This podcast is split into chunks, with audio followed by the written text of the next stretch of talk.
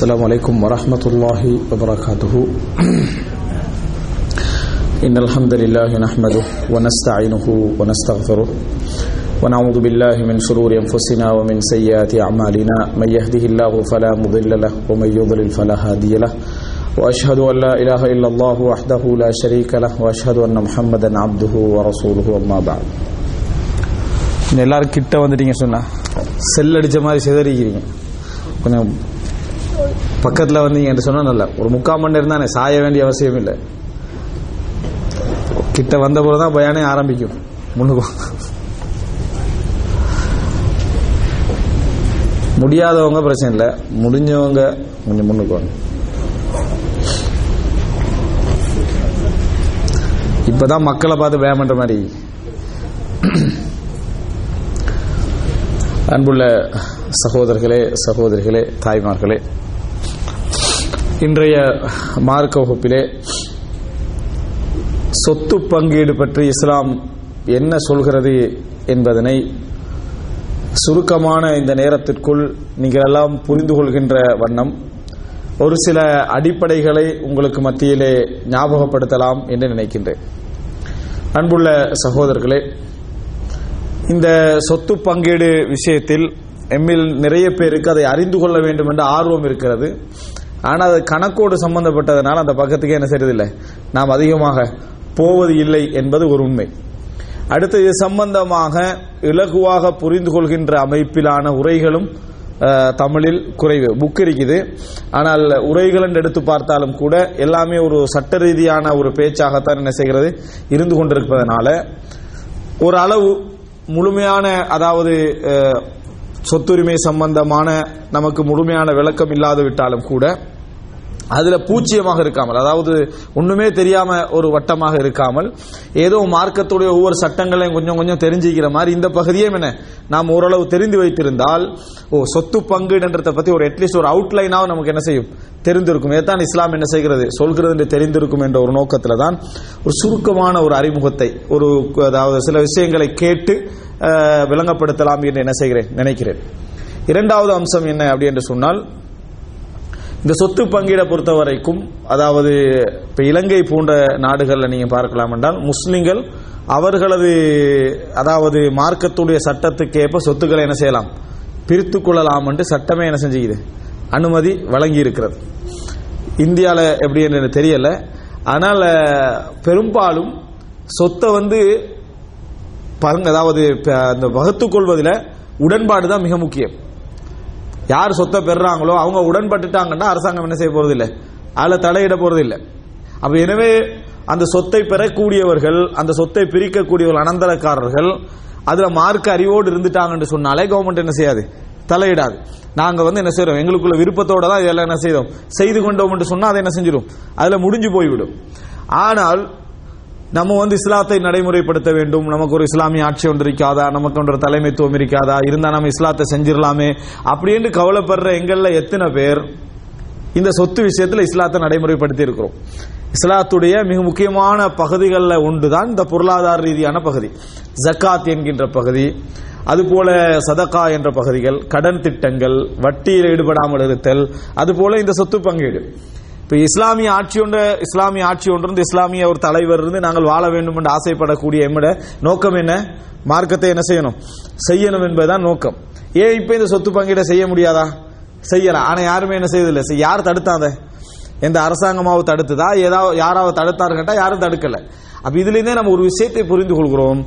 முஸ்லீம்கள் மார்க்கத்தை முழுமையாக நடைமுறைப்படுத்த வேண்டும் என்பதற்காக இஸ்லாமிய ஆட்சியெல்லாம் பெரும்பாலும் பேர் என்ன செய்யல? எதிர்பார்க்கல. நிம்மதியா வாழணும்ன்றதுக்காக என்ன செய்யறாங்க?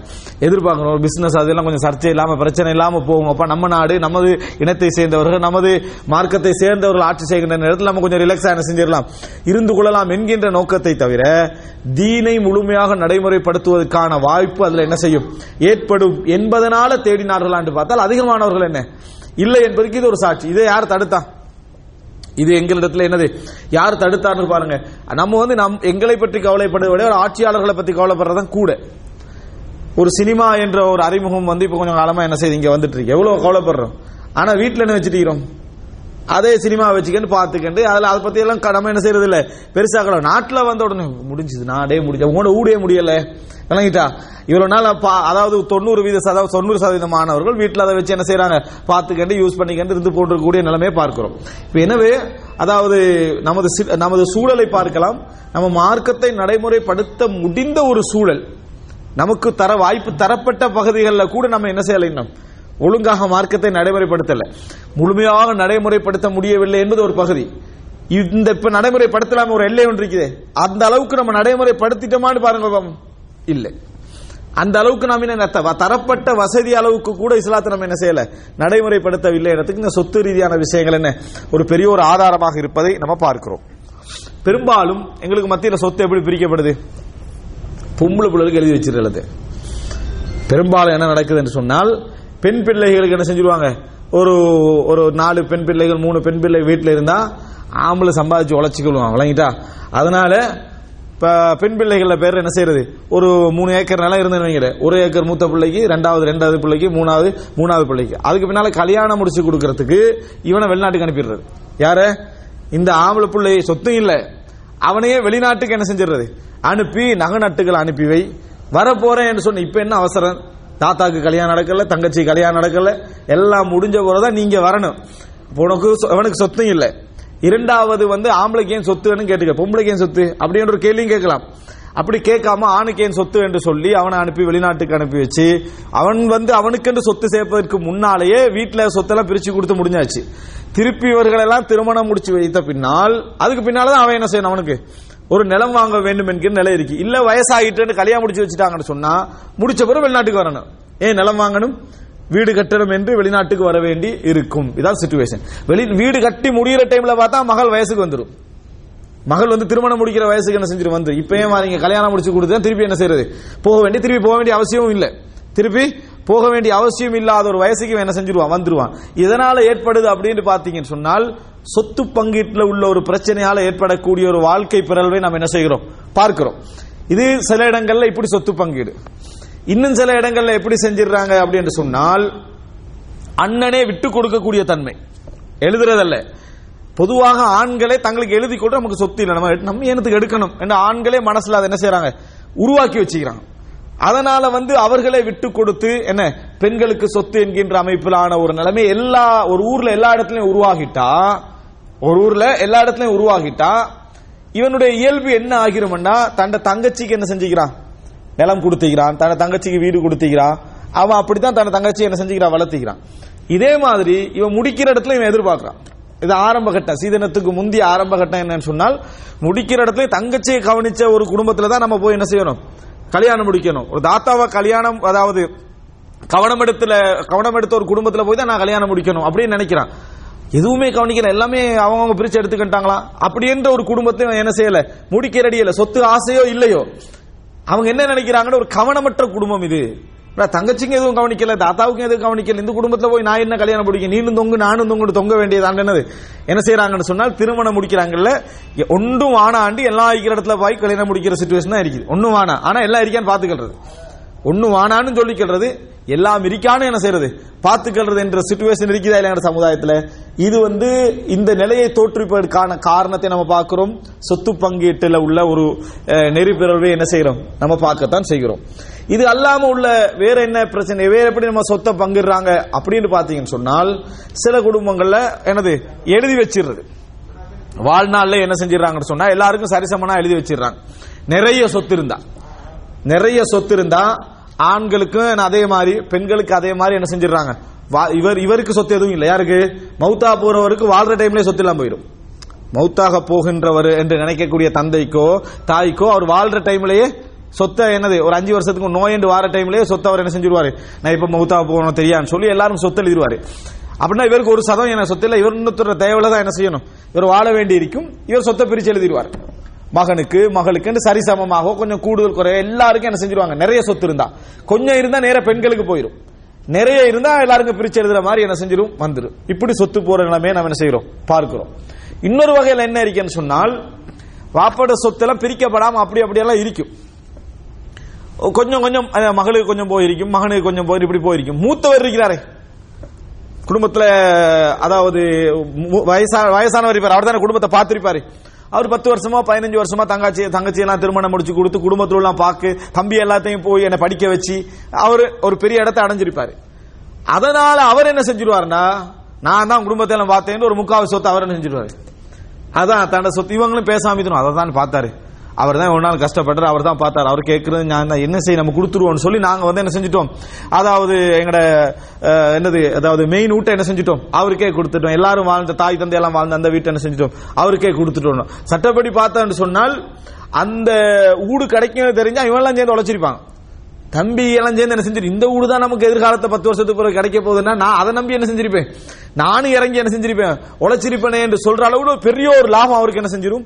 ஒரு பத்து பதினஞ்சு வருஷத்துல குடும்பத்தை பார்த்த அடிப்படையில். இவர்களுடைய அனுதாபமும் அவருடைய வாதமும் சேர்ந்து அவருக்கு போய் என்ன செஞ்சிரு சேர்ந்து. இப்படிதான் சொத்தெல்லாம் என்ன செய்யுது பிரிக்கப்பட்டு கொண்டிருக்கக்கூடிய சிச்சுவேஷனை நம்ம பார்க்கிறோம். இது எல்லாம் இன்னொரு பகுதியில் நீங்க பாத்தீங்கன்னு சொன்னால் சொ- சொத்து பிரிக்கப்படுற முறை ஒரு சிஸ்டமே இல்லாம சமுதாயத்தில் நாம பார்க்கிறோம்னு சொன்னால் வீட்டில் ஒரு வளர்ப்பு பிள்ளையை வளர்த்திருப்பாங்க. வீட்டில் ஒரு வளர்ப்பு பிள்ளை ஒரு மகன் இருப்பார். இந்த குடும்பத்தை எப்படி சொத்து எழுதப்படும் சொன்னா வளர்ந்த பிள்ளைக்கு யாருமே இல்லைன்னு சொல்லி முக்காவாசி வளர்ந்த பிள்ளைக்கு பேர் என்ன செஞ்சிரு? எழுதி வச்சிரு. எல்லா வீட்லயும் அப்படி நடக்கிறேன்னு சொல்லல. ஒவ்வொரு வீட்ல ஒரு மாதிரி. பெரும்பாலும் இப்படி நடக்குது. வளர்ந்த பிள்ளைக்கு என்ன செஞ்சிருவாங்க? வீட்டில் வளர்க்கப்பட்ட பிள்ளைக்கு வந்து அவருக்கு தத்தெடுக்கப்பட்ட பிள்ளைக்கு ஒரு பெரும்பகுதி சொத்தை என்ன செஞ்சிருவாங்க? எழுதி வச்சிருவாங்க அதுவும் பொம்பளை பிள்ளையாக இருந்தா சில நேரங்களில் முழு சொத்தை என்ன செஞ்சிருவாங்க? எழுதி வச்சுட்டு இவனை விட்டுறது. பெத்தெடுத்து வளர்த்த மகனை விட்டுறது. தத்தெடுக்கப்பட்ட பிள்ளைக்கு யாரும் இல்லைன்னு சொல்ற அனுதாப அடிப்படையில் அவங்களுக்கு என்ன செஞ்சிடும் எழுதப்பட்டு விடும். அல்லது அரைவாசி அரைவாசி மகனுக்கு அரைவாசி இவர்களுக்கு அரைவாசி என்று எழுதப்படக்கூடிய சிச்சுவேஷனை நாம் என்ன செய்கிறோம்? பார்க்கிறோம். இந்த மாதிரி அடுத்தது என்ன? அஹ், நண்பர்கள் இருப்பார்கள். நட்பு வட்டாரத்தில் ஒரு எல்லை மீறின நிலைமையில இருந்தா நண்பனுக்கு பெரும்பகுதி சொத்தை என்ன செஞ்சிடுறது? எழுதி வைக்கக்கூடிய சிச்சுவேஷனை நம்ம என்ன செய்கிறோம்? பார்க்கிறோம். இது இதெல்லாம் இப்படியெல்லாம் அதாவது சில முஸ்லீம் சமுதாயத்தில் இருக்கக்கூடிய இந்த சொத்து பங்கீடு சிஸ்டம் அது இதெல்லாம் பார்த்தீங்கன்னு சொன்னால் இந்த அமைப்பில் இருக்கக்கூடிய ஒரு நிலைமையை நம்ம என்ன செய்கிறோம்? பார்த்து கொண்டிருக்கிறோம்.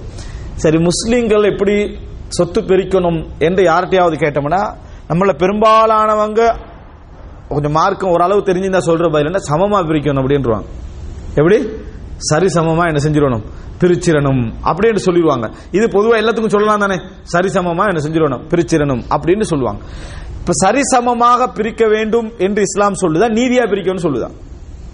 இஸ்லாம் வந்து சரிசமமாக பிரிக்க வேண்டும் என்று சொல்லுதா? நீதியாக பிரிக்கணும்னு சொல்ல நிறைய பேர் என்ன நினைச்சிருக்கான்னு சொன்னா சமம் என்று சொன்னா நீதியை நினைக்கிறாங்க?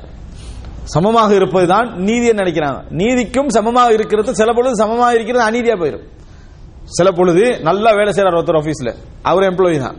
இன்னொருத்தர் எந்த வேலையும் செய்யறதில்ல. அவரும் எம்ப்ளாயி தான். ரெண்டு பேரும் ஒரே படிப்பு தான். ரெண்டு பேரும் நீதியா நடக்கணும் ஒரே சேலரி கொடுத்தா அது சமம். அவரே கொடுத்தா அது நீதியா? அவனவன் உழைப்புக்கு ஏற்ப டிஃபரெண்ட் பண்ணி கொடுத்தா அது நீதியான்னு கேட்டா அதான் நீதி. சமமாக எல்லா இடத்திலையும் சமம் தான் நீதி என்ற இடத்துக்கு என்ன செஞ்சிடாது? வந்துடாது. சில இடங்கள்ல வந்து அந்த சமநிலையை அதாவது மாற்றுவதும் நீதி.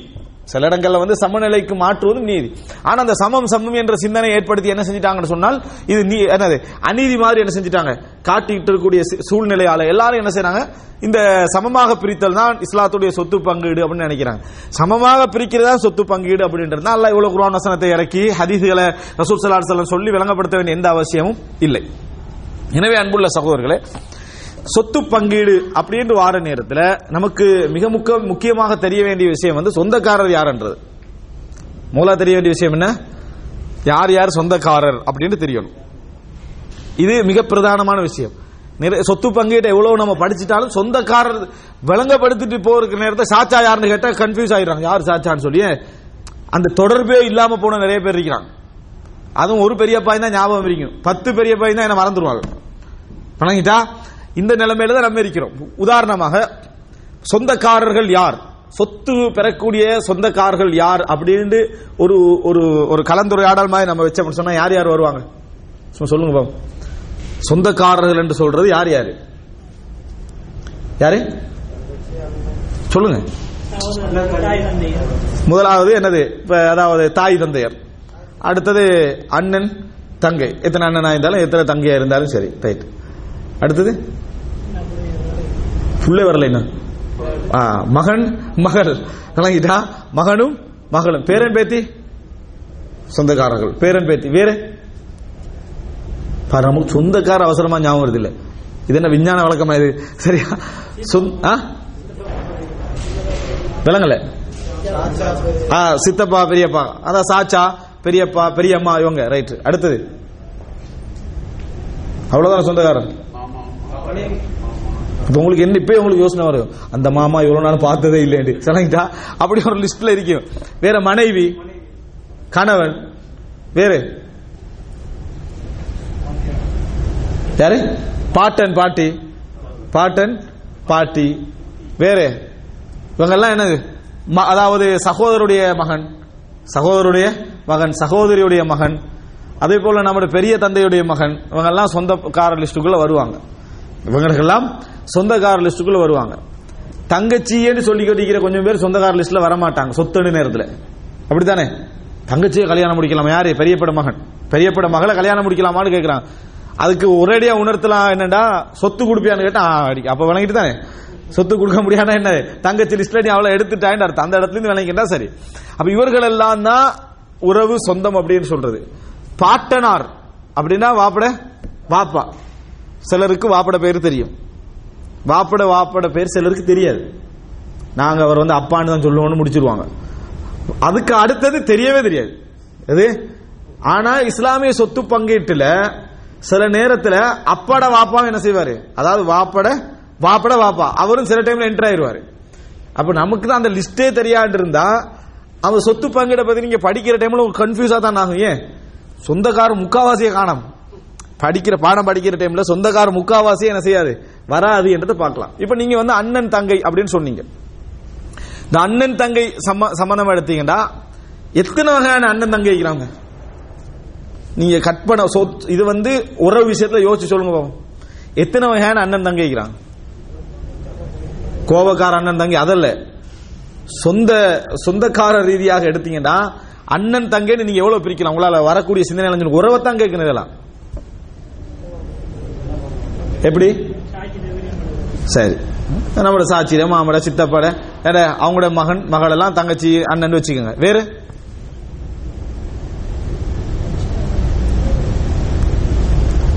பாருங்க என்ன விஷயம் சொன்னா சில பதாகத்தான விஷயம். பதாகத்தண்டா மே இயல்பாகவே நமக்கு சொல்ல முடிஞ்ச சில விஷயங்கள் கூட நம்மள சிந்தனையில இல்ல அப்படின்னு சொன்ன காரணம் அதை பத்தி நம்ம யோசிச்சதும் என்னது? இல்ல. அதை பத்தி யோசிச்சதும் இல்லை. ஆனால் இதெல்லாம் உறவு சொந்தம் என்ற பட்டியலுக்குள்ள இஸ்லாம் சொத்து சம்பந்தமா பேசக்குள்ள பேசியே ஆகும்.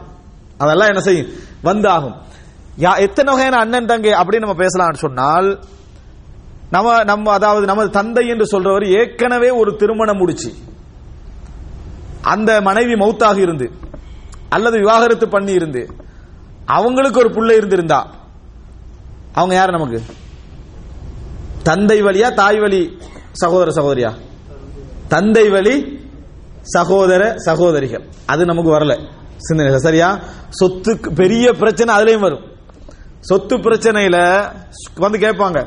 அவங்களுக்கு ஏற்கனவே ஒரு திருமணம் முடிச்சிருந்தாங்க. அவங்களுக்கு பிள்ளை இருந்தது. அதுக்கு பின்னால தான் எங்க உமாவை என்ன செஞ்சாங்க? திருமணம் முடிச்சாங்க. நாங்க அவங்களோட பிள்ளைகள். இப்ப சொத்து எப்படி பங்கிடுறோம்? அதான் முதல் பிரச்சனை வரும். அண்ணன் தங்கை சப்ஜெக்ட்ல தந்தை வழியில வரக்கூடியவங்க. அதே போல நீங்க பார்க்கலாம் என்னன்னு சொன்னால் நமக்கு கூடிய இந்த தாய். இந்த தாய் இன்னொரு திருமணம் முடிச்சிருந்து. ஏற்கனவே திருமணம் முடிச்சிருந்து. அவங்களுக்கு கொஞ்சம் பிள்ளைகள் இருந்து. அதுக்கு பின்னால அந்த கணவர் மரணிச்ச பின்னால திருமணம் முடிச்சவருக்கு நாங்க பிறந்திருந்தோம்னு சொன்னா இந்த சகோதர சகோதரிகள் எந்த வேலையில? தாய் வழியில சகோதர சகோதரிகள். எனவே சகோதர சகோதரிகள் என்பது மூன்று வழியில. ஒன்று தாய் தந்தை. நம்ம வளமையா சொல்லக்கூடிய சகோதர சகோதரி. இன்னொன்று தந்தை வழியில இன்னொன்று தாய் வழியில. இப்ப இதெல்லாம் சொத்து பங்கீட்டு விஷயத்துல வரக்கூடிய விஷயங்கள். இப்ப வாப்பட வாப்பாயிடுங்க. வாப்பட? வாப்பா நம்ம பாட்டனர் சொன்ன அரபுல ஜத்துன்னு சொல்லுவாங்க பாட்டனார். அவர். இந்த அடிப்படையில் நீங்க பாட்டன் எடுத்தீங்கன்னா எத்தனை பாட்டம் வருவான்னு சொல்லுவோம்? ஒரு காலம் வந்தாலும் வரும் உறவு முறையை படிப்பிக்கிற காலம் உண்டு. ரைட்டா உறவு முறையை தனி குடித்தனம் என்று போய் உறவு முறையை படிப்பிக்கிற காலம் உண்டு வந்தாலும் வரும். நீங்க பாருங்க எத்தனை விதமான பாட்டன் இருக்கிறாங்க நமது வாப்பட வாப்பம் ஒரு பாட்டன் தான். அதே போல தாயுடைய அது நம்ம தாயுடைய வாப்பாவும் என்னது? ஒரு பாட்டன் தான். பாட்டின்னு எடுத்துக்கன்னு சொன்னா நமது அதாவது வாப்பாவுடைய உமாவும் பாட்டு பாட்டி தான். தாயுடைய உமாவும் என்னது? பாட்டி தான். அப்ப இவர்கள் எல்லாம் இந்த சொத்து விஷயத்துல என்ன செய்வாங்க? வருவார்கள். அப்படின்றத நம்ம என்ன செய்யறோம் பார்க்கிறோம். இதெல்லாம் நீங்க யோசிச்சு பாத்தீங்கன்னு சொன்னா இவ்வளவு பேரும் சொந்த நீங்க மீராச படிச்சீங்கனாலே சொத்து பிரிக்கிறத படிச்சீங்களா இவ்வளவு பேர் சொந்தக்காரர் தானா அப்படின்னு ஞாபகம் நமக்கு என்ன செய்யும்? வரும். சொத்து பங்கீடு நீங்க படிச்சீங்கன்னு சொன்னாலேயே இவ்வளவு பேரும் சொந்தக்காரன் வரும். நல்ல நல்ல புத்தி இருந்தா இவங்க எல்லாம் சேர்ந்து நடக்கும்னு நினைவு வரும். கெட்ட புத்தி இருந்தா இவ்வளவு சொந்தத்துக்குள்ள வந்தா சொத்து என்ன செஞ்சிடும் பெரிய லெவல்ல பங்கிடப்படும் போல இருக்குது. அப்ப அதனால அதை நம்ம ஏற்கனவே க்ளோஸ் பண்ணி வச்சுட்டோம்னா என்ன? நல்லா இருக்கும் அப்படின்ற நிலைமை இருக்கும். சரி. இப்ப நீங்க இதுல பாத்தீங்கன்னு சொன்னால் இவ்வளவு சொத்துக்களை வர நீங்களே கொஞ்சம் கற்பனை பண்ணிக்கலாம். எத்தனை ஆண்கள் நான் சொன்ன எல்லாருமே சொத்துக்குள்ள வரக்கூடியவர்கள். ஒவ்வொரு கட்டத்துல. நீங்க கற்பனை பண்ணிக்கலாம். எத்தனை ஆண்கள் இதுல அப்ப ஆண்கள் என்று பிரிச்சமண்டா உறவுக்காரர்கள் எத்தனை பேர் வரலாம். சும்மா கற்பனை பண்ணலாம் உங்களுக்கு. மகன் பேரன் தந்தை பாட்டன். அப்படி கற்பனை பண்ணலாமா இல்லையா? சகோதரன் தாய் வழி சகோதரன் தந்தை வழி சகோதரன் ஒன்று விட்ட சகோதரன். இப்படி உங்களுக்கு என்ன செய்யலாம்? யோசிச்சுட்டே போகலாம். அதே போல என்ன இந்த மாதிரி ஒரு ஒரு பட்டியலை நீங்க எடுத்தீங்க அப்படின்னு சொன்னாலே இத்தனை ஆண்கள் இதுல வருவாங்கன்னு வரும். பெண்கள் எடுத்துக்கிட்டீங்கன்னு சொன்னால் மனைவி அந்த பக்கத்தால் வருவீங்க. விளங்கிட்டா? அதே போல பாட்டி தாயார் இந்த மாதிரி சகோதரி தங்கை இப்படி ஒரு பட்டியல் உங்களுக்கு தானாவே என்ன செய்யும்? வரும். அடுத்த பகுதியில் சகோதர சகோதரிகள் எடுத்தீங்கன்னு சொன்னால் ஒன்று விட்ட சகோதர சகோதரிகள் தந்தை வழி சகோதர சகோதரிகள் தாய் வழி சகோதர சகோதரிகள் அதே போல நம்ம பெரியப்பா சித்தப்பா நம்ம சொல்லக்கூடியவர்கள் அவர்களுடைய பிள்ளைகள் சகோதர சகோதரிய பிள்ளைகள் இப்படி வரும் இது வந்து மீரா சொத்துல உங்களுக்கு பாடமாக கஷ்டமாயுது. இதெல்லாம் பாடமாக்குற விஷயமா? தந்தை தாய். பாடமாக்குற விஷயமா? இதெல்லாம் இல்ல. இதெல்லாம் சாதாரணமாக நிக்க வேண்டிய விஷயங்கள். ஆனா இந்த மீராஸ் பாடம் சொத்து பிரிக்கிற பாடம் இருக்குதுன்னு அதுல பாடமாக்கி கொடுப்பாங்க இதுல ஏன்? அப்பதான் எனக்கு சொத்து எல்லாம் ஒழுங்கா அந்த உறவு எல்லாம் என்ன செய்யும்? சரியா நிக்கும் என்பதனால அதெல்லாம் மனநம் விட்டு கொடுப்பார்கள். இதெல்லாம் சொந்தம் என்று நீங்க எடுத்து பாத்தீங்கன்னு சொன்னா உங்களுக்கு இப்பயே சிம்பிளா ஒரு விஷயம் விளங்குது. உசூல் மேலுக்குள்ளவங்க. தந்தை பாட்டன் பாட்டி இதெல்லாம் எங்களை போறவங்க? மேலுக்குள்ளவர்கள். அப்படின்னா வேர்கள். கிளைகள் கீழே போறவங்க. யாரு? மகன் பேரன் இந்த மாதிரி மகனுடைய மகன். இவர்கள் எல்லாம் என்ன? அதாவது கிளைகள் என்று சொல்லலாம். அதுக்கு அடுத்ததாக ஹவாசி என்ன? ஓரங்கள். யாரு?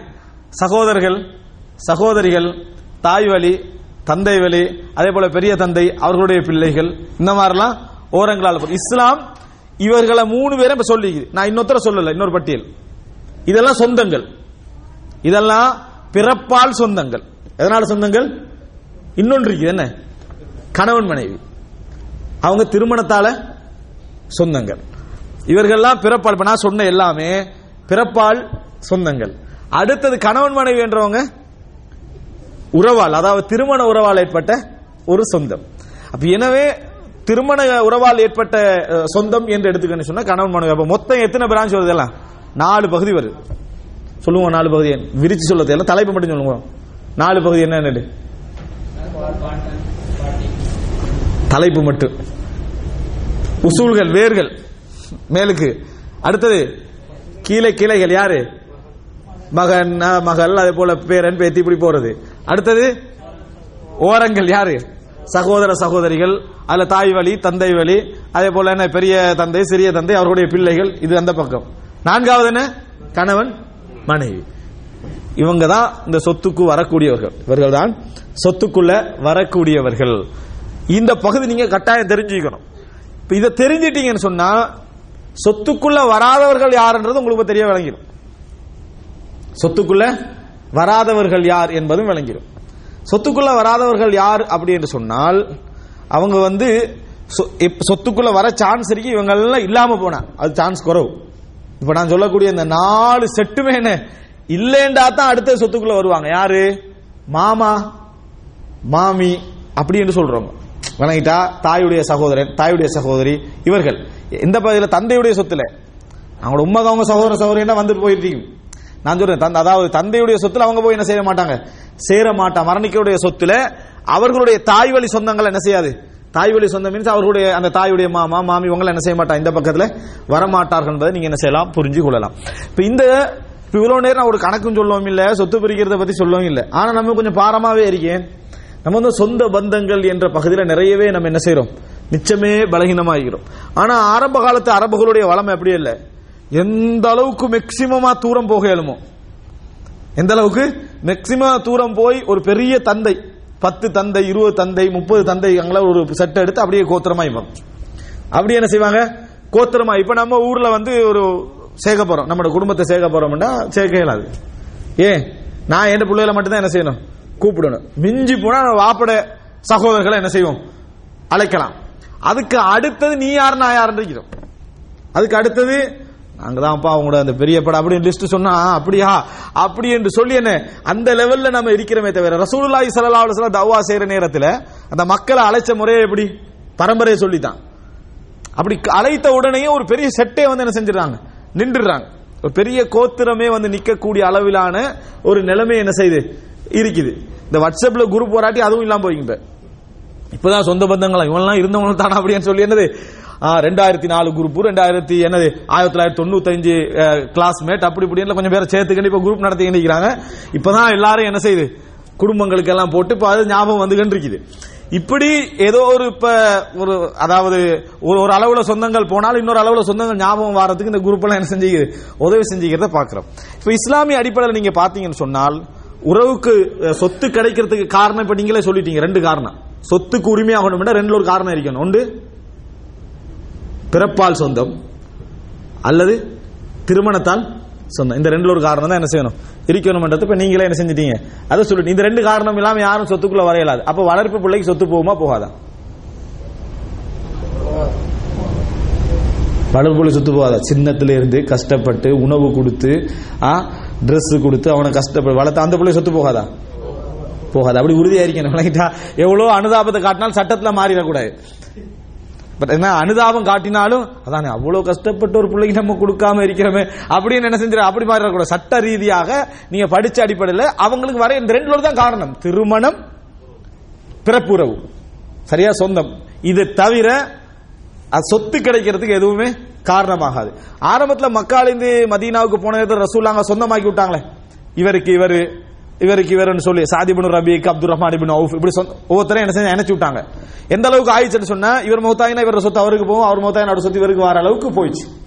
அதுபோல அல்லாஹ் சட்டத்தை இறக்கி ரத்த உறவுகள் தான் உறவுகள். சொத்துக்கு தகுதியானவர்கள் அவர்கள் தான் இது அல்லாஹ் என்ன செஞ்சா? கேன்சல் பண்ணி விட்டான். இது சரி வராது அப்படின்னு சொல்லிட்டான். ரசூலுல்லாஹி ஸல்லல்லாஹு அலைஹி வஸல்லம் அவங்க ஜைத மகன் அறிவிச்சாங்க. ஜைத மகன் அறிவிச்சான் அல்லாஹ் என்ன சொன்னா? மகன் கிடையாதுன்ட்டான் அல்லாஹ் அவருக்கு வளர்ந்த பிள்ளைகள் யாரும் மகன் கிடையாது.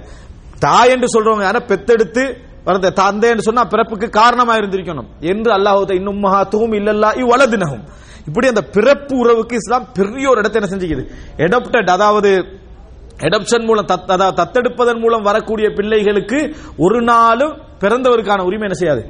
வரப்போவது கிடையாது. இது ஒரு பகுதி தெரிஞ்சு. இது இஸ்லாமிய சட்டம் இதுல. உங்களுக்கு இது ஒரு அளவு அவுட்லைன் உறுதியா இருக்கும். இது வந்து சும்மா இந்த சாடமாடையா தெரிஞ்சுட்டு போகக்கூடாது. சாணமாலையா தெரிஞ்சுட்டு போனா உறுதி இல்ல. நல்ல சொத்து சம்பந்தமா கேட்டோம் திருப்பி கேட்கணும். இதே தான் இப்படி இருக்க கூடாது. இதுல இருந்து நாலு விஷயத்தையா உறுதியோடு என்ன செய்யணும்? போகணும். அதுல உண்டு திருமண உறவு காரணமாக இருக்கணும் அல்லது பிறப்பால் சொந்தமாக என்ன செய்யணும்? இருக்கணும். இது ரெண்டும் தான் சொத்து உரிமைக்கான காரணங்கள். அதுல இப்ப நாலு பிரான்ச் உங்களுக்கு நான் என்ன செஞ்சுக்கிறேன்? சொல்லிக்கிறேன். சொத்து உறவுகளை இப்படி என்ன செய்து? வரலாம் அப்படின்னு சொல்லி. அடுத்தது என்ன அப்படின்னு சொன்னால் இப்போ இன்னொரு விஷயம் என்னன்னா இப்போ ஒரு வெப்சைட்டே உருவாக்கி விட்டீங்க சொந்த பந்தங்களை பாதுகாக்கிறதுக்கு நீங்க அடுத்த ஜென்ரேஷனுக்கு கொடுக்கணுமாக இருந்தா எனக்கு வெப்சைட் பேர் ஞாபகம் இல்ல. நீங்க டேட் உங்களோட டேட்டா எல்லாம் கொடுத்து அப்படி தந்தை எல்லாத்தையும் உருவாக்கி விட்டுறலாம். உங்களுக்கு மேக்சிமம் என்னது? ஜீனி டாட் காம் சொல்லி என்னது? ஒரு இணையதளம். அதுல நீங்க அப்படியே ஃபுல் பிரான்ச் எல்லாம் கொடுத்து உங்களோட சொந்த பந்தங்களை எழுதி வச்சீங்கன்னா நாளைக்கு உங்களோட பிள்ளைக்கும் சொல்லி கொடுத்துட்டீங்கன்னா அட்லீஸ்ட் என்னது? உடைந்த தலைமுறையில இருந்தா ஒரு வளர்ந்த தலைமுறை என்ன செய்யும்? சேர்றதுக்கான ஒரு வாய்ப்பு என்ன செஞ்சுக்குது? அந்த இணையதளத்தை ஏற்படுத்தி வச்சுக்கிறான். இங்க எல்லாம் கொடுத்தது அப்படியே என்ன செய்யுது? அது வந்து எக்ஸ்பைர்ட் ஆக வரைக்கும் இருக்கும். இப்ப என்ன விஷயம் அப்படின்னு சொன்னால் இது சொந்த பந்தங்களை வந்து அதாவது நம்ம ஒரு அளவுகோலாக நம்ம தெரிஞ்சு கொண்ட விஷயம். அப்ப சொத்துக்கு காரணம் இது. சரி. இப்ப எதன் காரணமாக வந்து ஒருத்தன் வந்து சொந்தத்திலையும் கேன்சல் ஆகிற வைப்பாங்களா இல்லையா? இவனுக்கு சொத்து போகக்கூடாது. அப்படின்றதுக்கு சில காரணங்கள் இருக்குது. ஒருத்தர் பார்க்குறாரு அதாவது சகோதரர் வாப்பா இல்ல யாரும் இல்லைன்னு வைங்க. ஒரே ஒரு சகோதரர். சகோதரத்தின் சொத்து வரும் இப்போ. வாப்பாவும் இல்ல உமாவும் இல்ல யாரும் இல்ல. சகோதரர் ரெண்டு சகோதரர் இருக்கிறாங்க. அந்த அளவுக்கு தொண்ணூறு வயசு மௌத்தாரானும் இல்ல. சொத்து வாரணும் என்ன செய்யணும்? அவர் மௌத்தாகணுமே. அதனால ஆளை போட்டு செட் பண்ணி சகோதரர் என்ன செஞ்சிடறான்? கொண்டுடுறான் நடக்குதா இல்லையா? கொண்டுடுறான் கொண்டுட்டு அவனே சத்தம் போட்டு அவனே அழுது அவனே கோர்ட்டுக்கு போய் வணங்கிட்டா. எல்லா விஷயத்தை முடிச்சு இவன் தான் கொலகாரன் என்று தெரிய வந்தால் இஸ்லாமிய அடிப்படையில் அவனுக்கு சொத்து கேன்சல் நிரந்தரமா? யாராவது ஒரு கொலையை அதாவது கொலைக்கு ஒரு கொலையை செய்து விட எங்கேயாவது செஞ்ச கொலைக்கு காரணம் இல்லை அப்படி இல்லை. யாருடைய சொத்து இவனுக்கு வர வேண்டியிருக்கிறதோ அவர் இவன் கொலை செஞ்சிட்டான்னு சொன்னா சொத்து கிடைக்கக்கூடிய அந்த அடிப்படை உரிமையிலிருந்து அவன் என்ன செஞ்சிருவான்? நீங்களும் என்றைக்கும் அவனுக்கு செய்யாது அவருடைய சொத்து. போகாது அப்படி என்று சொல்லி இஸ்லாமியர்களுக்கு என்ன செய்து சொல்லக்கூடியதை பார்க்கிறோம். அதுபோல சொத்துல வந்து நாங்க தெரிஞ்சு கொள்ள வேண்டிய அதாவது என்னென்ன காரணங்களாக நம்ம அந்த சொத்து போகாது அப்படின்றதுக்கு ஒருவர் வந்து இஸ்லாத்தை விட்டு வெளியே போறார். முர்த்ததாகிறார் முர்த்ததாகினால் அவருடைய வாப்ப முர்த்ததா போயிட்டான்னு வைங்க. அல்லா காப்பாத்தன முர்த்ததா போயிட்டான்னு வைங்க ஒருத்தருடைய தந்தை. அவருடைய சொத்து இவருக்கு வந்து சேராது மகனுக்கு. இப்ப வாப்ப இஸ்லாத்துல வைக்கிறது எவ்வளவு கவனமாய்க்கான்னு பாருங்க. வாப்ப முத்தத்தாயிட்டாருண்டா வாப்ப பெரிய கோடீஸ்வரன் வைங்களேன். வாப்ப முர்த்ததாயிட்டாருன்னா டோட்டல் சொத்துல இவன் பங்காக கூடாது எப்படி நஷ்டம்? மறுமையிலே நஷ்டம்? உலகத்திலே நஷ்டம். வாப்ப பெரிய கோடீஸ்வரன். வாப்ப இஸ்லாத்தை விட்டு என்ன செஞ்சிட்டாரு? வெளியே போயிட்டாரு. மகனுக்கு சொத்து மகன் என்ன செய்யக்கூடாது? வாப்பவே தந்தாலும். அந்த அனந்தர சொத்து இவருக்கு என்ன செய்யாது? பங்கு வராது. அப்ப என்ன செய்யணும் வாப்பட்ட? இப்படியாவது நீங்க இஸ்லாத்துல இருக்கீங்கன்னு சொல்லி உலகத்துக்காவது அவர் என்ன செய்யணும்? இஸ்லாத்துல வச்சிருந்தா தான் உங்களுக்கு சொத்துல பங்காவது என்ன செய்ய இருக்கும் அதே போல மகன் முருத்ததா போயிட்டாருங்களே மகன் முருத்ததா போயிட்டாலும் மகன் சொத்துல வாப்பாவும் என்ன செய்யாது? போகாது. அப்ப ரசூல் சல்லா அவளை வஸல்லம் ஒரு இரண்டு மதமாகிட்டன்னு சொன்னால் இவரது சொத்து அவருக்கு போகாது அவரோட சொத்து என்ன செய்யாது? இவருக்கு போகாது. இதுல எந்த அநியாயமும் இல்லை. அவன் வந்துடக்கூடாது. மறுபடியும் என்ன? அந்நிய பாத்தீங்களா அநியாயம் மத உரிமை அப்படின்னு சொல்லி ஏன்? ரெண்டு பேருக்கும் தான் போகாது சொத்து. அவற்றின் இவருக்கும் போகாது இவற்றின் அவருக்கு என்ன செய்யாது? போகாது என்ற சட்டத்தை இஸ்லாம் என்ன செய்திருக்கு வச்சிருக்கிறத பார்க்கிறோம். ரைட் அப்ப எனவே சொத்து போகாததுக்கு இரண்டு காரணங்கள் இன்னொரு காரணமே அதை சொல்ல வேண்டிய அவசியம் இல்லை. சொத்து போகாததுக்கு இரண்டு காரணங்கள் சொத்து ஏற்படுவதற்கும் ரெண்டு என்ன? காரணங்கள். புரிஞ்சுதானே ரைட் அடுத்தது இப்ப இந்த இந்த வளர்த்தெடுத்த புள்ள இருக்கிறாங்களே அப்ப இவங்களுக்கு சொத்து போகாதுன்னா நிலைமை என்ன? இவங்களுக்கு சொத்து போகாது என்றால் என்ன என்ன செய்யலாம்? இப்ப அவங்களுக்கு இப்ப நீங்க வளர்த்தெடுத்தீங்க ஒரு புள்ளைய. பா, கஷ்டப்பட்டு அதான் புள்ள. அட்லீஸ்ட் வந்து உங்களுக்கு எந்த பிள்ளையுமே இல்லை. அந்த பிள்ளை தான் எடுத்து என்ன செஞ்சுக்கிறோம்? வளர்த்திக்கிறோம் சொன்னா இவங்களுக்கு சுச்சுவேஷன் என்ன? என்ன செய்யலாம்?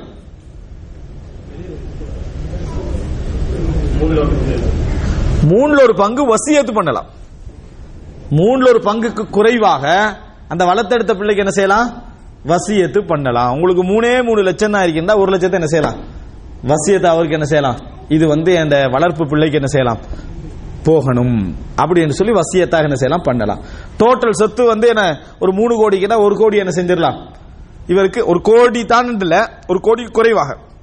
ஏன்னா ரசூல் சல்லா அலிஸ்லாம் வஸல்லம் மூணில் ஒன்று கூட பெருசுனாங்க மூணில் ஒன்று கூட அதிகம் என்று ரசூல்லா ஸல்லல்லாஹு சொன்னாங்க. அதனால மூணு லொண்டுக்கு குறைவாக ஒரு தொண்ணூத்தஞ்சு லட்சம். மூணு கோடி இருந்தால் ஒரு தொண்ணூத்தஞ்சு லட்சம் என்ன செய்யலாம்?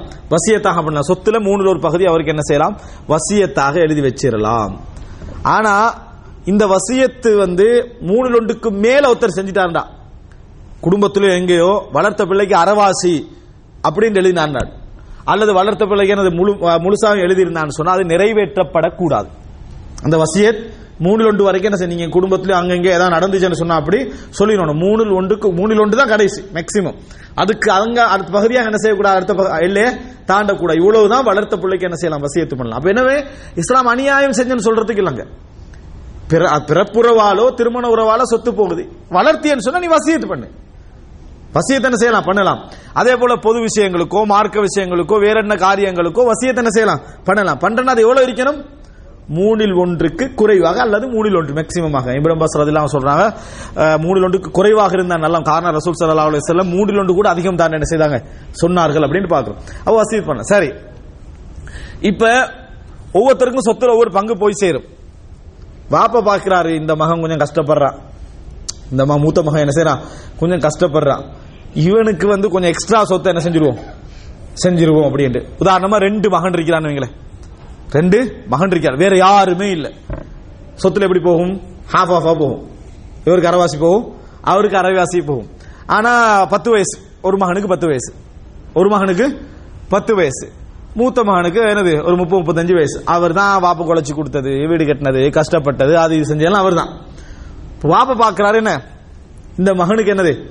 ஒரு உதவியாக நாம் என்ன செஞ்சிருவோம் வசியத்து பண்ணிடுவோம் அப்படி என்று சொல்லி வசியத்து பண்றாரு. எப்படி பண்றாரு? சொத்து ஒரு ஒரு ஒரு ஒரு கோடி இருக்குன்னு வைங்க. மௌத்தாயினா எப்படி போக போகுது ஐம்பது லட்சம்? ஐம்பது லட்சம் போக போகுது இவர் என்ன சொல்றாருன்னு சொன்னா இருபது லட்சம் வந்து நான் மூத்த மகனுக்கு வசியத்தை என்ன செஞ்சிடுறேன். பண்ணிடுறேன் அப்படின்றார். அப்ப சட்டப்படி எவ்வளவு போய் சேரும் இப்ப? எழுபது லட்சம் அவருக்கு என்ன செய்ய போய் சேரும். இப்படி செய்யலாமா? என்ன ஆதாரம் ரெண்டு உண்டு. அடுத்த இப்ப செய்யலாம்னு சொல்லி ஒரு செய்யக்கூடாதுக்கு என்ன ஆதாரம்? ரசூல் சல்லா அலைஹி சொன்னாங்க லா வசியத்த லி வாரிஸ். சொத்து பெறுறவருக்கு வசியத்து கிடையாது. சட்டப்படி சொத்து ஒருத்தருக்கு வருமாக இருந்தால் அவருக்கு எக்ஸ்ட்ரா வசியத்தை என்ன செய்யக்கூடாது? செய்யக்கூடாது. உங்களோட குடும்பத்துல யாருக்காவது சட்- இஸ்லாமிய சட்ட அடிப்படையில் சொத்து வந்து சேருமென்னு வைங்க. அவருக்கு அரைவாசோ கால்வாசோ எட்டில் ஒன்று அஞ்சிலோ இப்படி வந்து சேரப்போகுதுன்னு வைங்க. அவருக்கு நீங்க எக்ஸ்ட்ராவா ஒரு வசியத்தை என்ன செய்யக்கூடாது? பண்ணக்கூடாது. சொந்தத்துக்குள்ளே பண்ணலாம். யாருக்கு பண்ணலாம்னா சொத்து வராதவர்களுக்கு என்ன செய்யலாம்? பண்ணலாம். சொத்து வருகின்றவர்களுக்கு நீங்க வசியத்தை என்ன செய்யக்கூடாது. பண்ணக்கூடாது. இஸ்லாம் எப்படி தடுக்குது பாருங்க. அதாவது அநியாயம் வந்து அன்பாலேயோ அனுதாபத்தாலேயோ எந்த பக்கத்துல என்ன செஞ்சிடக்கூடாது. வந்துடக்கூடாது. அதனால எப்பையும் அதாவது சொத்து பெறக்கூடிய லெவல்ல யாராவது இருந்தா அதாவது அவருக்கு சட்டப்படி போகுமாக இருந்தா அவருக்கு இன்னொரு எக்ஸ்ட்ராவா என்ன செய்யக்கூடாது? வசியத்தை பண்ண சட்டத்துக்கு அர்த்தமே இல்லை. அப்படி சட்டம் போட்டதுக்கு அர்த்தமே இல்லை என்ற ஒரு இடம் என்ன செஞ்சிடும் வந்துவிடும் என்பதை நம்ம பார்க்கிறோம். ரைட் இப்ப முதலாவது கணவன் மனைவி. பிள்ளைகள் சப்ஜெக்டை விட்டுட்டு கணவன் மனைவி இப்ப நான் வந்து இந்த இடத்துல ஒரு மூணு நாலு நபர்களுடைய இஸ்லாமிய சொத்து பிரித்தல் எப்படி இருக்கணும் அப்படின்றத என்ன செய்யறேன் நான் இந்த இடத்துல சொல்றேன். இஸ்லாத்துல வந்து ஒரு பொதுவா முதலாவது ஒரு விஷயம் ஒரு பொதுவான ஒரு அடிப்படை இஸ்லாம் சொல்லுது லித்தக்கரி மித்லு ஹல்லில் உன்சையன். இரண்டு பெண்களுக்கு கிடைக்கக்கூடியது ஒரு ஆணுக்கு என்ன செய்யணும்? கிடைக்கணும். இரண்டு பெண்களுக்கு கிடைக்கக்கூடியது ஒரு ஆணுக்கு என்ன செய்ய வேண்டும்? கிடைக்க வேண்டும். சொத்து. அப்படின்னா எத்தனை? ஒரு பெண்ணுக்கு வந்து அஞ்சு கிடைச்சா ஆணுக்கு பத்து. ஒரு பெண்ணுக்கு ஐம்பது கிடைச்சா ஆணுக்கு நூறு. இந்த அடிப்படையில் என்ன செய்யணும்? கிடைக்கணும். இரண்டு பெண்ணுக்கு கிடைக்க வேண்டிய ஒரு ஆணுக்கு கிடைக்கணும். அதான் அர்த்தம்.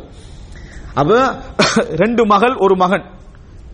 ரெண்டு மகள் ஒரு மகன் அப்படி என்று இருந்தா சாரி ரெண்டு மகள் ரெண்டு மகளுக்கு தனியான சட்டம் வச்சிருக்கிறீங்களே. அதாவது இப்படி வச்சுக்கோங்க. ஒரு அதாவது ஒரே ஒரு மகள் இருந்தால் இஸ்லாம் ஒரு சட்டம் சொல்லுது. அறவாசி கொடுக்கணும் ஒரே ஒரு மகள் இருக்குது. யாருமே இல்லை. ஒரே ஒரு மகள். சொத்துல எவ்வளவு போகும் அவங்களுக்கு அரைவாசி அப்படின்னா ஒரே ஒரு மகன் இருந்தா எவ்வளவு போகும்? டோட்டல் சொத்து என்ன செய்யும்? போகும். அல்லாஹு தாலா என்ன சொல்றான்னு சொன்னால் மவுத்தாகிறவருக்கு ஒரே ஒரு மகள் தான் இருக்கு வேற யாருமே சொத்துல என்னது? பங்கு கொள்றதுக்கு இல்லை அப்படின்னு சொன்னா அவங்களுக்கு எவ்வளவு போகும்? அரைவாசி போகும். ஆணுடைய சட்டத்தை சொல்லல. ஆம்பளை புள்ள இருந்தா என்ன சட்டம்னு சொல்லல. ஏன்? பொதுவாவே எங்களுக்கு என்ன விளங்குது? ரெண்டு மடங்கு போகணுமா இல்லையா? அப்ப மௌத்தாகிற நேரத்தில் ஒரே ஒரு மகன் இருந்தால் டோட்டல் சொத்து என்ன செஞ்சிடும்? அந்த மகனுக்கு என்ன செய்து விடும்? போய்விடும் அப்படின்றது என்ன செய்து விளங்குது. அப்ப இஸ்லாத்துடைய அடிப்படை என்ன? ஒரு- ஒரு ரெண்டு பெண்ணுக்கு கிடைக்க வேண்டிய ஒரு ஆணுக்கு கிடைக்கணும். இத பாத்தீங்களா? அது இது அநியாயமா இல்லையா? இது என்னது? அநியாயம் இல்லை. ஏன் அநியாயம்? ஏற்கனவே நம்ம பெண்களுக்கு தான் டோட்டல் சொத்தை எழுதி வச்சுட்டு இருக்கிற டைம் இது. இதுல அரைவாசி என்னது? அதாவது போகாது என்கின்ற மாதிரி இருக்குதே இது வந்து ஒரு அநியாயமா இல்லையா அப்படின்னு கேட்கிறாங்க இது உண்மையிலேயே கேட்கிறவர்களிடத்தில் அது உண்மையிலே அநியாயம் தான் கேட்கிறவர்களிடத்தில் அநியாயம். சில விஷயங்களை பதில் சொல்ல கூட நம்ம யோசிக்கணும். இரண்டாம் திருமணம் அநியாயமா இல்லையான்னு கேட்கிறாங்க. அநியாயம் தான் யார்கிட்ட அநியாயம்? அதாவது விபச்சாரம் சட்டம் கூடாது. விளங்கிட்டா? கள்ள தொடர்பு வைக்க கூடாது ஒரு பெண்ணை பார்ப்பது பாவம். அபாயா இல்லாம போகக்கூடாது. மார்க்கரீதியா அதெல்லாம் பெரும் பாவம். என்ற சட்டம் இல்லாதவர்களுக்கு இது சத்திய- சத்தியமாக நிச்சயமாக அநியாயம். ஏன் அநியாயம்? கட்டுப்பாடு இல்லாத டைம்ல போய் நீயே ரெண்டாவது பண்ண முடிக்கணும் உனக்கு? அதான் எவ்வளவு வழி என்ன செய்யுது உனக்கு இருக்குது. அப்ப அநியாயமா இல்லையா? அநியாயம் தான் அது. அந்த இடத்துல அவர்களுடைய இடத்துல இருந்து நீங்க பாத்தீங்கன்னா அது உண்மையிலே அநியாயம். எவ்வளவு வழி இருக்கிற டைம்ல விளங்கிட்டா? எவ்வளவு ரூட் இருக்கிற டைம்ல சட்டமும் இல்ல. விளங்கிட்டா? சட்ட ரீதியா அவனை தடுக்க வழியும் இல்ல. ஒரு பெண்ணை பார்க்க கூடாதுன்னு சொல்லல. ஒரு பெண்ணோட தனி அறிக்க கூடாதுன்னு சொல்லல. அபாயா போடக்கூடாதுன்னு என்ன செய்யல? சொல்லல. சாரோட சிரிச்சு ஃப்ரெண்ட்ஷிப்பா எல்லாம் பழகலாம்னு சொல்லுது. நம்பிக்கையோட வாழுன்னு சொல்ற உனக்கு நிச்சயமாக இது அநியாயம் தான். ஏன் அநியாயம் சொல்லி இவ்வளவு சுதந்திரம் தந்துட்டு இருக்கிற டைம்ல அது என்ன கட்டுப்பாடு இடையில? கண்ணன் திருமணம் கட்டுப்பாடா இல்லையா? கட்டுப்பாடு சொத்து கொடுக்கணும் என்னது அவளை கவனிக்கணும் அவளுக்கு வீடு கொடுக்கணும் அவளை பார்த்துக்கணும் அவளை பிள்ளைய பார்க்கணும். கட்டுப்பாடு. சுதந்திரமா இருக்கிற ஒரு இடத்துல போய் என்னது இன்னொரு மனைவிக்கு அநியாயம் செய்யற மாதிரி கொண்டு வந்து வைக்கிறது அநியாயம் தான். ஆனா இஸ்லாத்துல ம- இஸ்லாமிய சமூக அமைப்பை பார்த்தீங்கன்னா அநியாயம் இல்லை. ஏன்னு சொன்னா இவன் ஒரு பெண்ணோடு உறவு வைப்பதாக இருந்தா திருமணம் கட்டாயம் முடிச்சிருக்கணும். கட்டாயம்? திருமணம் முடிச்சு அங்கேயே உங்களோட நாங்க முரம்பட்டுட்டோம் அந்த இடத்துல என்ன செஞ்சிட்டோம்? முரம்பட்டு விட்டோம். அப்ப அநியாயமா இல்லையா? அநியா இந்த இடத்துல அநியாயம் இல்லை? அவர்களுக்கு அது அநியாயமா? இருந்தது இங்க என்ன செய்யல? அநியாயம் இல்லை. அதே போல எதுவாக இருந்தாலும் சொத்துல பங்கு போகணும். ஒரு ஆண் பெண் தனித்திருக்க கூடாது. பிரயாணத்துல கவனமா இருக்கணும் அப்படி இருக்கு இந்த இவ்வளோ சட்டம் போட்டு விபச்சாரம் செஞ்சா திருமணம் முடிச்சவங்களா இருந்தா கல்லடிச்சு கொள்ளணும் வேற சட்டம் இருக்குது. அப்படிதான் இல்லையா? அப்ப கல்லடிச்சு கொள்வது அநியாயம் கசையடிப்பது அநியாயம். அப்படி என்று சொல்ற இடத்துல அது அநியாயம் தான் இதுவும் அநியாயம். இங்க கல்லடிச்சு கொள்ற நிலைமையில இருக்குது. நூறு கசையில அடிக்க வேண்டிய நிலைமையில இருக்குது. அப்ப அவன் அந்த ஆபத்துல உழுவுறவனுக்கு ரெண்டாம் திருமணத்தை என்ன செய்யணும்? அனுமதிச்சு தான் ஆகணும். எனவே அது அது அந்தந்த இடத்துல இருந்து வச்சு பார்த்தா தான் அநியாயம். இங்க தான் அநியாயம் என்னது? இல்ல இந்த இவ்வளவு சட்டம் இருந்தா அது அநியாயம் இல்லை. அதாவது அநியாயமா சொத்து பறிக்கிற இடத்துல லஞ்சம் அநியாயமா? அநியாயமாக ஏர்போர்ட்ல அங்க இங்க எல்லாம் வந்து சொத்து பறிக்கிறான்னு வைங்களே. கப்பம் கேட்கிறான்னு வைங்களே. அங்க லஞ்சம் அநியாயமாகுமான்னு கேட்டேன். அநியாயமாகாது. ஏ அங்கதான் பறிச்சு பறிச்சு எடுத்துட்டு நீ அதை தப்புறதுக்கு கொஞ்சத்தை கொடுத்துட்டு என்ன செய்யறாய்? வெளியே வர அங்க அநியாயமாகாது. எங்க கப்பம் கேட்கிறான் அங்க லஞ்சம் அநியாயம் இல்லைன்ற இடத்துக்கு என்ன செய்யும்? வரும். அது இயல்பான ஒரு நிலை. அதே மாதிரிதான் இந்த இடத்துல. அநியாயம் செய்யறவனுக்கு எதிராக அது அநியாயம் இல்லை நிலைமை தான் அந்த அநியாயம் என்ன செய்யும்? உருவாகக்கூடிய ஒரு சுச்சுவேஷன் நம்ம என்ன செய்யறோம் பார்க்கிறோம். எனவே இதெல்லாம் இடத்துல நம்ம என்ன பார்க்கணும்டா? இங்க இஸ்லாம் முறையான சட்டங்களை போட்டு வச்சுக்கு விளங்கிட்டா? இது கப்பம் எல்லாம் வந்து ஒரு தவறான உதாரணங்கள். இங்க இஸ்லாம் வந்து முறையான சட்டங்களை போட்டு ஒருத்தருடைய பாதுகாப்பை ஏற்படுத்தி ஒழுக்கங்களை கட்டுப்பாடுகளை அவைகள்லாம் ஏற்படுத்தி எனவே இந்த இடத்துல நம்ம என்ன நினைக்கணும்? இது அநியாயமாக என்ன செய்யாது இது மாறாதுன்றது நம்ம புரிஞ்சுக்கணும். அதே போலதான் சொத்துலையும். சொத்துல என்ன? பெண்ணும் உழைக்கணும் ஆணும் உழைக்கணும். ஆண் பெண்ணை பார்க்க வேண்டிய கடமை இல்லை பெண் ஆணை பார்க்க வேண்டிய கடமை இல்லை. விளங்கிட்டா? உனக்கும் என்னது? நீ வந்து என்ன செய்யணும்? உழைச்சி நீ சாப்பிட்டுக்கணும் நீ படிச்சுக்கணும் நீ உட தாய் தந்தை என்ன செய்யணும்? பார்த்துக்கணும் ஆண் வந்து உனக்கு சோறு போடுவான் உடுப்பு தருவான். அதே நேரம் அவன் அவன குடும்பத்தை பார்ப்பான். உன குடும்பத்தை பார்க்க வேண்டிய எந்த கடமையும் அவனுக்கு என்னது? இல்ல என்ற மாதிரியான ஒரு சிஸ்டத்தை உருவாக்கி டோட்டலாக இந்த ரத்த பந்தம் உறவு தம்பி இந்த மாதிரியான அதாவது விஷயங்கள் எல்லாம் இல்லாத ஒரு சிச்சுவேஷன்ல உருவாகிற நேரத்தில் ஒரு பெண்ணுக்கு ஆண் பொறுப்பல்ல. ஒரு பெண்ணுக்கு ஆண் பொறுப்பல்ல. அவள் விரும்பினா அவளே என்ன செஞ்சுக்கலாம்? திருமணம் முடித்துக் கொள்ளலாம் என்கின்ற ஒரு நிலைமை இருக்கிற நேரத்தில் இந்த மாதிரி ஒரு சிச்சுவேஷன் இருக்கிற ஒரு குடும்பத்தில் பெண்ணுக்கு சொத்தும் சமமா போனா தான் அவள் வாழலாம். அப்படியா இல்லையா? ஒரு பெண் வந்து அவள் தான் உழைக்க வேண்டியிருக்குது. அவள் தான் முழு குடும்பத்தையும் பார்க்க வேண்டியிருக்குது. அவள் தான் அவளுடைய தாய் தந்தையெல்லாம் என்ன செய்ய வேண்டியிருக்குது? பார்க்க வேண்டியிருக்குது. அவளே தான் அவளை திருமணம் முடிச்சுக்கொள்ள வேண்டியிருக்குது. அவளே தான் எல்லாம் செய்ய வேண்டியிருக்கக்கூடிய ஒரு ஒரு சமுதாயத்தில் பெண்ணுக்கு நீ வந்து கொஞ்சம் கொடுத்தீன்னு சொன்னா அநியாயமா இல்லையா? அநியாயம் தான் இஸ்லாமிய சமுதாயத்தில் அப்படி இல்லை. ஒரு பெண் பிறந்த நாள் இருந்து தந்தை பார்ப்பாரு. தந்தை இல்லாட்டி அவருடைய சகோதரன் பார்ப்பான். அவங்க எல்லாம் வழி இஸ்லாத்துல பார்வையில் என்ன? பொறுப்பாளர்கள். அவர்கள்லாம் வழி அப்படி பாட்டனார் பார்ப்பாரு. அப்படி தந்தையுடைய சகோதரர் பார்ப்பாரு. அவர்கள்லாம் வழி இந்த பெண் ஏதாவது ஒரு இடத்துல வந்து ஒரு குற்றம் அதாவது உதாரணமாக ஒரு கொலைக்கோ அதுக்கு இதுக்கோ காரணமாகிட்டா அந்த கொலைக்குரிய நஷ்டத்தை கட்டணும் யாரு? தந்தை தான் கட்டணும். தம்பி தான் கட்டணும். இந்த நிலைமை தான் இஸ்லாம் என்ன செஞ்சுக்குது? வைத்திரு அவள்கிட்ட எந்த சொத்தையும் எடுக்கிற லெவலில் இஸ்லாம் என்ன செய்யல? எதையும் வைக்கவில்லை. அப்படிப்பட்ட ஒரு சமுதாயத்தில் நம்ம இருந்து கொண்டிருக்கிறோம். திருமணம் முடிச்சாச்சு. திருமணம் முடிச்ச நாள்ல இருந்து அவளுக்கு உண்ண கொடுக்கணும் யாரு? ஹஸ்பண்ட் தான். அவளுக்கு உடுக்க கொடுக்கணும் யாரு? அவன் தான். அவளோட நோயை பார்க்கணும் யாரு? அவள் தான். அவளுடைய பிள்ளைக்குரிய சட்டம் என்ன? விவாகரத்தே நடந்தால் பிள்ளைக்கு யாரை பார்க்கணும்? அவன் தான். எல்லா வகையிலையும் அவன் தான் பார்க்கணும் என்று வைக்கக்கூடிய சமுதாயத்தில் இது அநியாயம் இல்லை. எனவே அந்தந்த இடத்துல வச்சு என்ன செய்யணும் பார்க்கணும். அந்த சமுதாயத்தில் இது என்ன? அநியாயம் இல்ல காரணம் டோட்டல் பொறுப்பும் யார் கவனிக்க வேண்டியிருக்கு இப்ப? ஆண். அவன் கையில தான் சொத்தை கொடுக்கணும் நீங்க. அவன கையில தான் சொத்தை கொடுக்கணும். ஏன்? அவனுக்கு வாப்பட சொத்து கிடைச்சா அதுல அவன் பகிர்ந்தளிக்க போறது யாருக்கு? மனைவிக்கு தான். இன்னொரு பெண்ணுக்கு தான் கொடுக்க போறான். இன்னொரு பெண்ணுக்கு தான் இன்னொரு வகையில ஒரு பெண் அங்க என்ன அதாவது ஒரு கால்வாசியை பெற்றுக்கன்னு வந்திருப்பான். மனைவியா? கால்வாசியை பெற்றுக்கண்டு அங்க ஆணுக்கு ரெண்டு மடங்கு கிடைச்சிக்கு பெண்ணுக்கு ஒரு மடங்கு கிடைச்சிக்கு இவன் இன்னொரு ரெண்டு மடங்கு கிடைச்சவனுக்கு மனைவி ஆகுவாள். அப்படித்தானே? இந்த ரெண்டு மடங்குல ஒரு மடங்கு யாருக்கு செலவழிக்க போகுது? இந்த மனைவிக்கு தான். எனவே அவன் அவன் சொத்து இன்னொரு இடத்துல அதிகமா பெறான்டா இன்னொரு இடத்துல குறைவாக பெற்ற ஒரு பெண்ணுக்கு செலவழிக்க தான் என்ன செய்யறான் அவன் பெற்றுக் கொள்கிறான். எனவே இந்த இடத்துல அது அநியாயம் இல்லை. எனவே சமூக அமைப்பு சமூக சூழல் இஸ்லாமிய சட்டம் என்று நீங்க எடுத்து பார்த்தீங்கன்னு சொன்னால் இது அநியாயம் இல்லை. அநியாயத்தையே நமது சமூக கட்டமைப்பாக ஆக்கி கொண்ட பின்னால் அதுக்கப்புறம் தொடர்ந்து வர எல்லாமே என்ன செய்யும்? அநியாயம் மாதிரி தான் என்ன செய்யும்? படும் என்பதை நம்ம புரிஞ்சுக்கணும். அப்ப இஸ்லாத்துடைய சட்டம் என்பது சமூக அந்த அடிப்படைகளை சேர்த்து பார்க்கணும். அதை மட்டும் தனியா எடுத்து என்ன செய்யக்கூடாது? பார்க்கக்கூடாது. இந்த சூரத்து நிசால தான் இந்த சொத்து சம்பந்தமான சட்டங்கள் எல்லாம் வருது. சொத்து சம்பந்தமான சட்டங்கள் எதுல வருது? சூரத்து நிசால. சூரத்து நிசால ஆரம்பத்தில் எடுத்துட்டு வாங்க. எப்படி அல்லாஹு தாலா சொல்றான்னு சொல்லி. திருமண உறவு முறை அனாதை பிள்ளைகளை பொருட்படுத்தல். அதுக்கு பின்னால எப்ப அவர்கள் பருவ வயது அடைகிறது? அவங்ககிட்ட எப்ப சொத்தை கொடுக்கலாம்? அனாதைய சொத்துக்களை எப்படி பராமரிக்கணும்? இப்படியெல்லாம் வந்து திருமண நேரத்தில் பெண்ணுக்கு நீங்க மகர கொடுக்கணும்.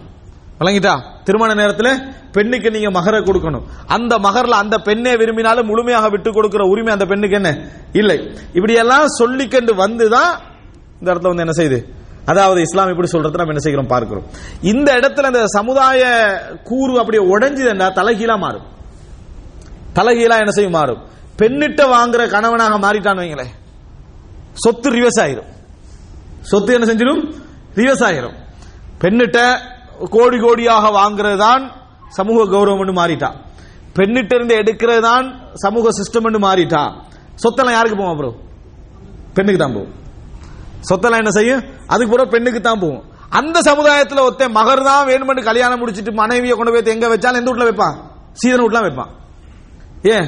அந்த உண்மை யாரை எப்படி முடிச்சிருப்பா சீதன் அடிப்படையில் தான் செஞ்சிருப்பா முடிச்சிருப்பா. அப்படியா இல்லையா?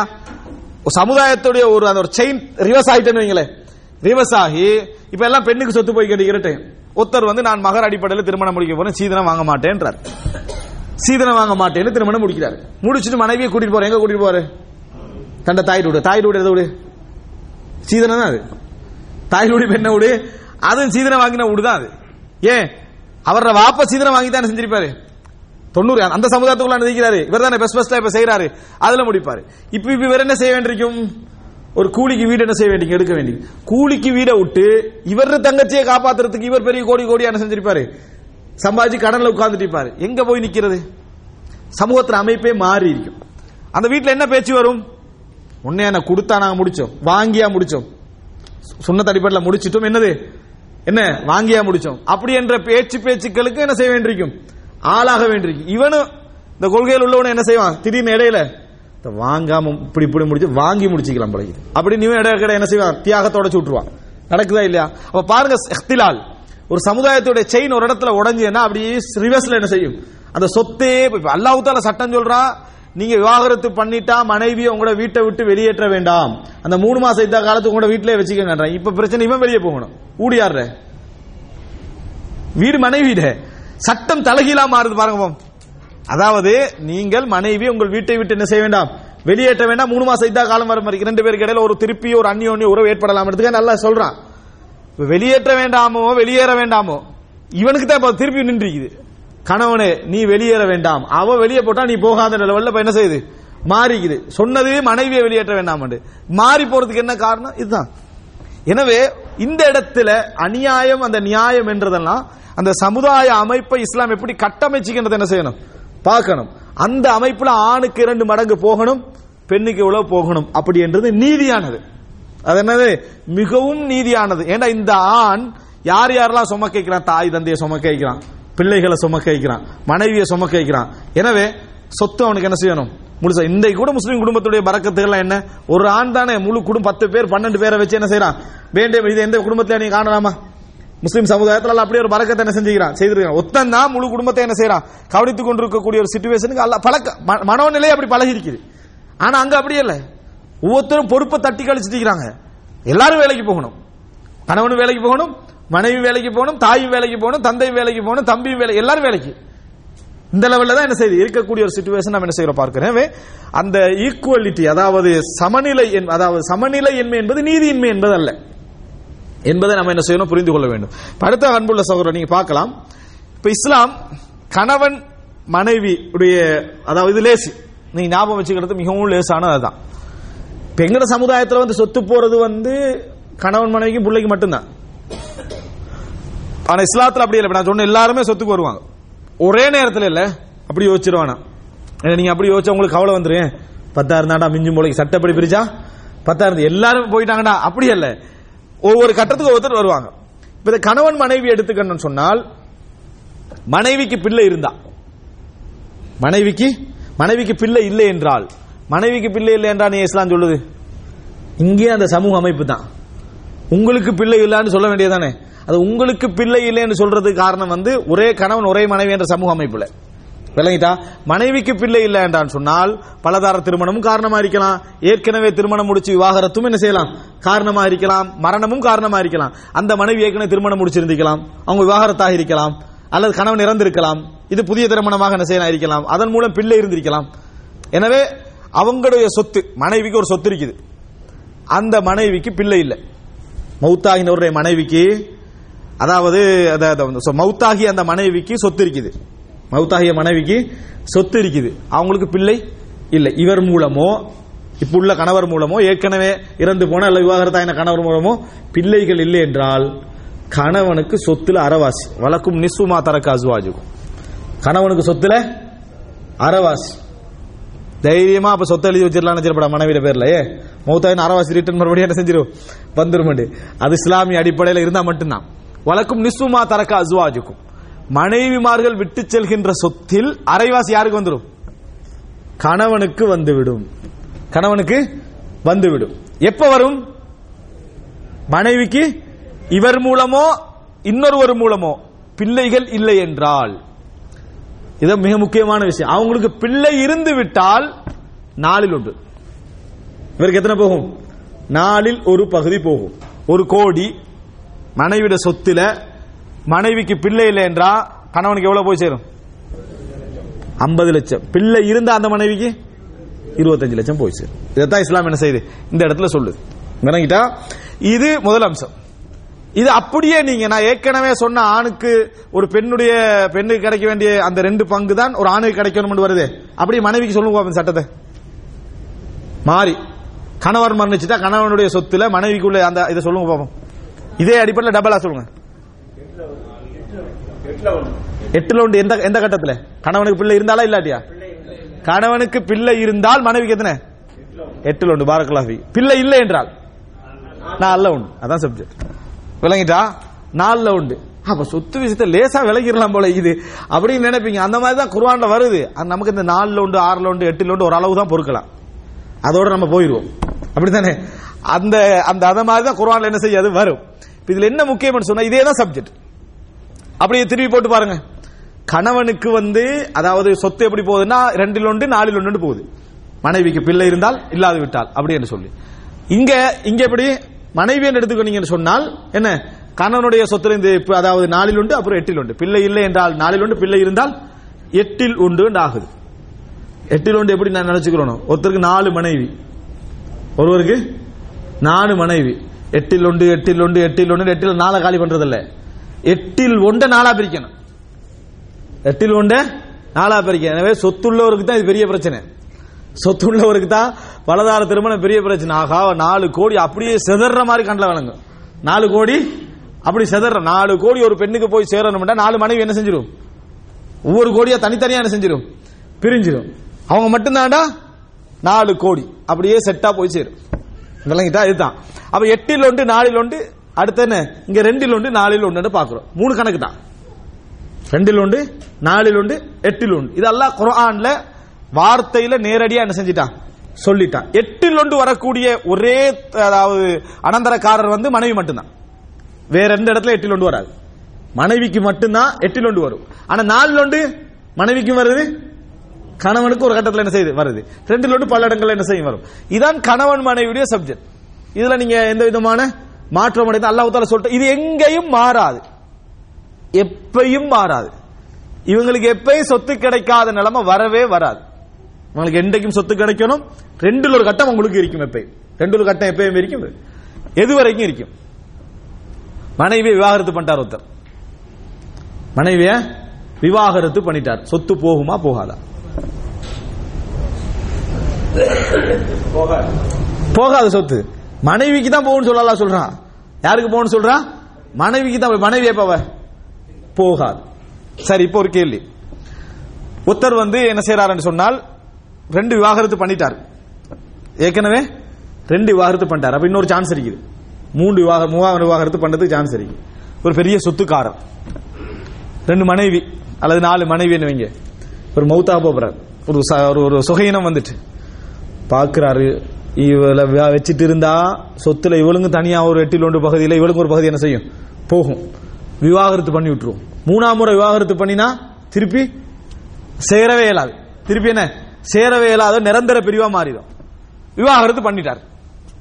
விவாகரத்து செஞ்சாரு? பண்ணிட்டாரு. பார்க்க விளங்குது அநியாயம் அப்படியா இல்லையா?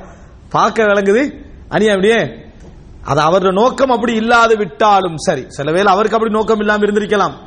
அப்படி இல்லாது விட்டால் நல்லா விளங்குது என்ன? இப்ப சொத்து வகுப்பு போகாது. கடைசி டைம்ல விவாகரத்து பண்ணி விடுறாரு. என்ன சட்டம்? இப்ப நீங்க போகாதுன்ட்டீங்க. இப்ப இந்த இடத்துல என்ன சட்டம்? இதெல்லாம் ஆ?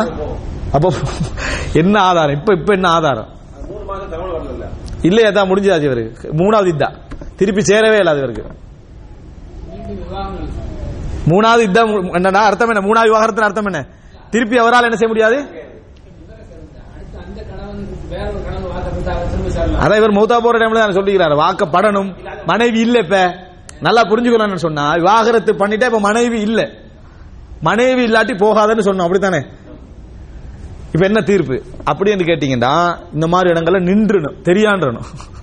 இந்த மாதிரி இடங்களை என்ன செஞ்சிடணும் நின்றனையே இது சட்டத்தோட சம்பந்தப்பட்டது. அல்லாஹ் சொல்லி இப்ப மனைவிக்கு இவ்வளவு போகும்னு தெரியும். விவாகரத்து பண்ணினா மனைவி அல்லன்றதும் விளங்குது. விவாகரத்து பண்ணினா மனைவி அல்ல என்றதும் விளங்குது.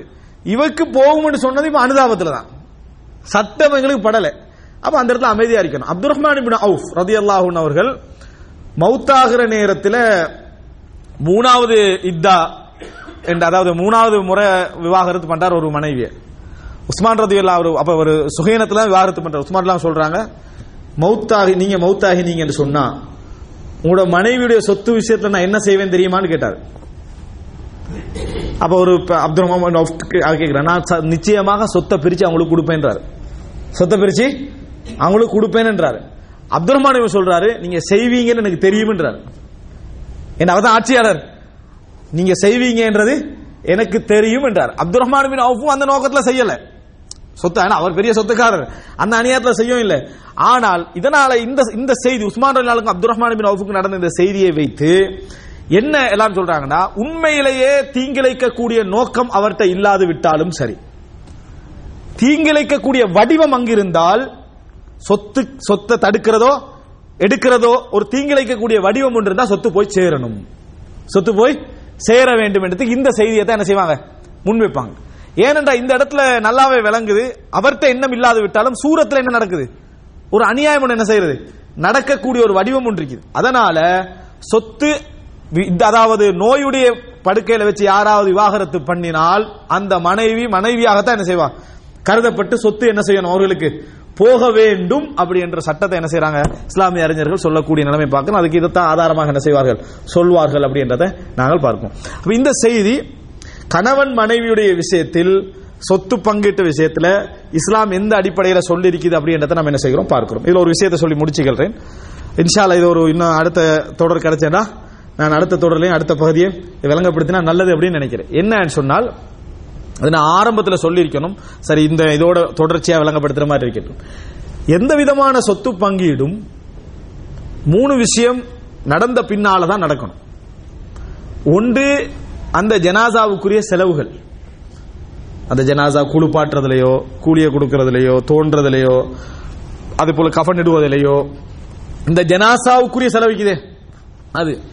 இந்த செலவு இல்லை நம்ம வந்து மதுரையிலிருந்து மெட்ராஸுக்கு ஜனாசா பாக்குறதுக்கு வரதுக்கு வேன் சார்ஜ் எல்லாம் அவர்கிட்ட எடுத்துடப்படாது அவர் எல்லாம் ஜனாசா செலவு தான் அந்த சார்ஜ் இல்லை. எது? அவரை ஜனாசாவை அடக்குவதற்கான அவரோ அந்த ஜனாசாவோடு சம்பந்த ஐநோடு சம்பந்தப்பட்ட செலவுகள் எதிலிருந்து செய்யப்படணும்?